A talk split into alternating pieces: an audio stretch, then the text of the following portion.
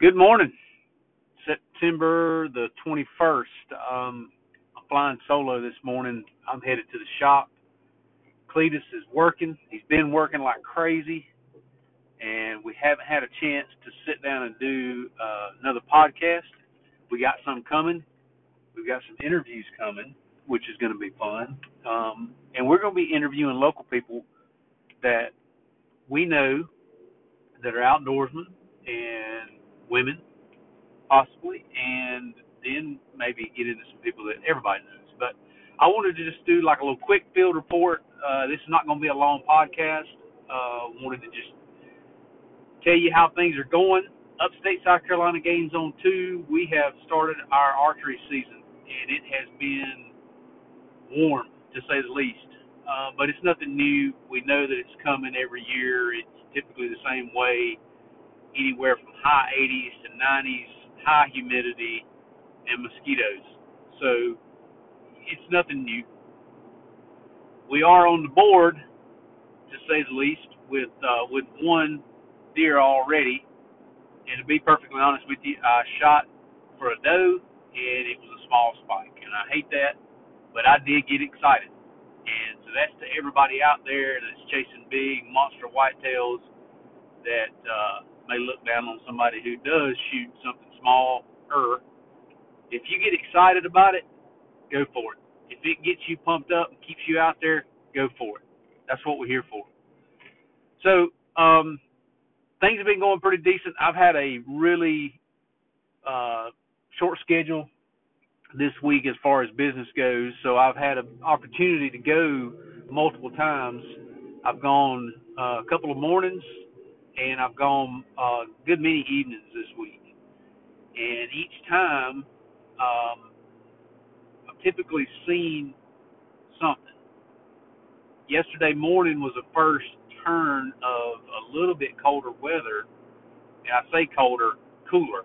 It was uh, 55 degrees where it has been being, you know, 70 degrees. So it may not sound like much to people up north, that's a pretty good shift here in the south, and it showed yesterday morning. Um, I was in a spot uh, on some private land that I've got permission to hunt. I've had permission to hunt for 20 plus years, and I'll get into another little deal here in a minute on that.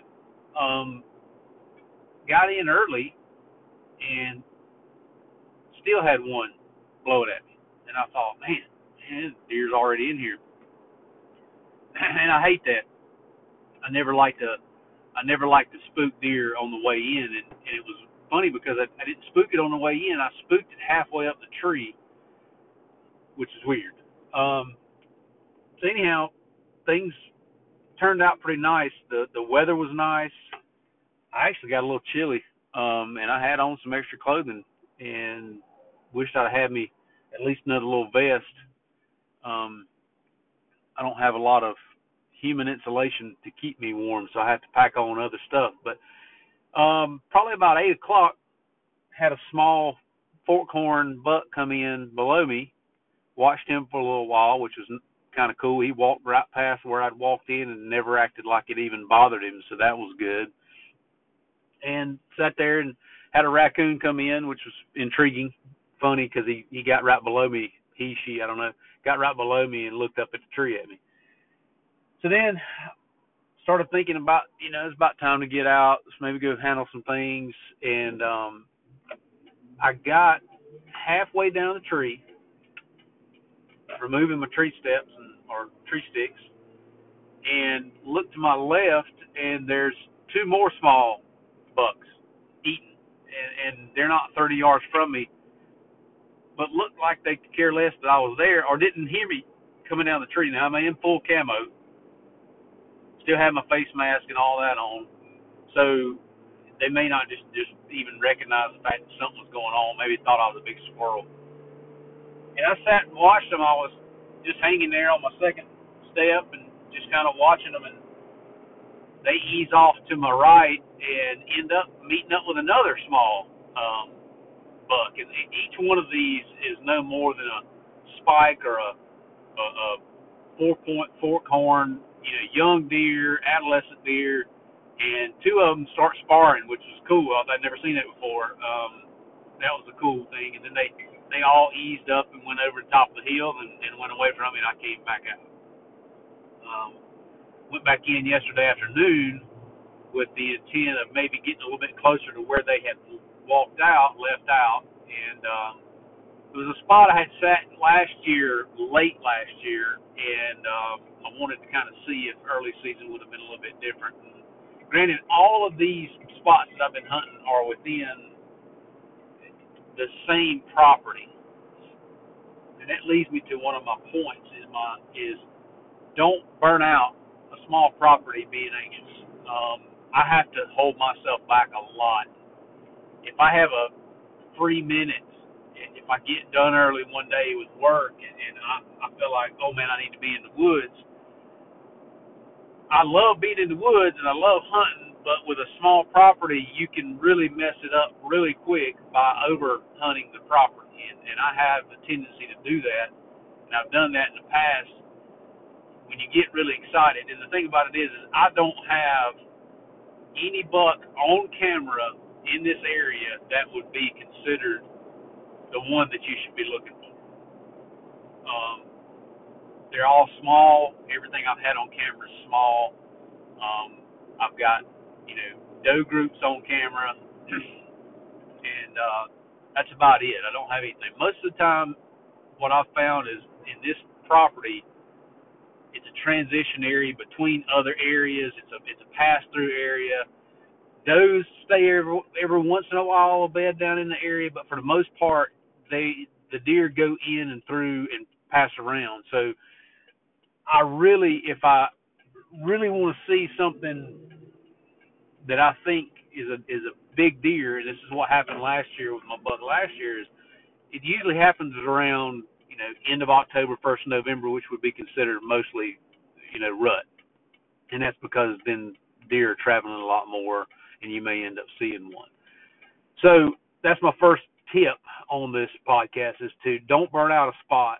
Um, this property would be considered, I would almost consider it urban property if you can consider where we live, any area urban. Um, there's houses, um, good many houses, and it's a small property. In total, I've got about 30 acres, and 15 of it is hardwood. Um, the other, there's some there's some old pasture land and stuff, and and there's areas that I haven't even hunted on it, which is kind of crazy for it being 30 acres, but because it, it it's because of the access to it. I just gained access this year to be able to come in across another landowner's property, which opens up some more areas to wind different winds. So that's my first tip. Uh, second tip is in season bow practice. Um, during the summertime, I typically practice about every day, and I have no idea how many arrows I shoot um, there are days when I shoot and I get up the next day and I feel like I've been to the gym. And it's just because I enjoy shooting so much. I do enjoy shooting my bow, um, getting things dialed in, you know, seeing how small of a target I can actually hit, shooting farther than I would ever uh, shoot at a live animal. But that's to allow me to get to those ranges of, uh, you know, the 20, 30, 40 range It's never easy, but it makes it a lot more of a confidence thing when you've been shooting at 60 and 70 and, and even farther during the summertime. During the season, when you're in the woods, a lot of the evenings where I would be practicing, you don't, you know, you may go days without pulling the bow back. So what I end up doing a lot of times is try to take some time out of an afternoon, and I'll take two arrows those two arrows are my only arrows that I go out with, and I shoot from all different yardages, and with the, with the intent of making sure that my shots are the way, you know, very consistent. I'll go through my process, and I practice and I practice you know, for maybe 20 shots. I don't overdo it because I still want to be able to, you know, not be sore, be able to get the bow back in the uh, in the event that I do end up having a chance at an animal. So, anyhow, that is uh, that's about it. Um, not like I said, it's gonna be a short one because I'm flying solo, and uh, I just wanted to get something out there for everybody. Um, I think Clint's to be able to get in the woods this weekend. Uh, I'm not sure I'll be able to get back in the woods this weekend. Um, got some projects coming up too as well next week, which is probably a good thing. Not so I don't burn out the one spot that I do have. Now there are some new public pieces that we're going to be trying to get on, and um, I've got some intel on those. Kind of got a man on the ground, so to speak, and um, we'll probably be talking to him too if he's uh, if he's willing to kind of get online and do a little podcast. So, buddy, I met last year um, or this year on public land turkey hunting, and just struck up a conversation one day, and he and I hunted turkey together one time, and, and he's been a really good guy. Um, his name's Jeremiah, and he's he's been great about just he's a public land guy, man, and he he hits it, and he really doesn't mind helping another guy out, and which is which is very refreshing these days. So maybe talking to him. Anyhow, if you're out there and you're getting it, good luck, get after it, and uh, stay tuned for more. See you.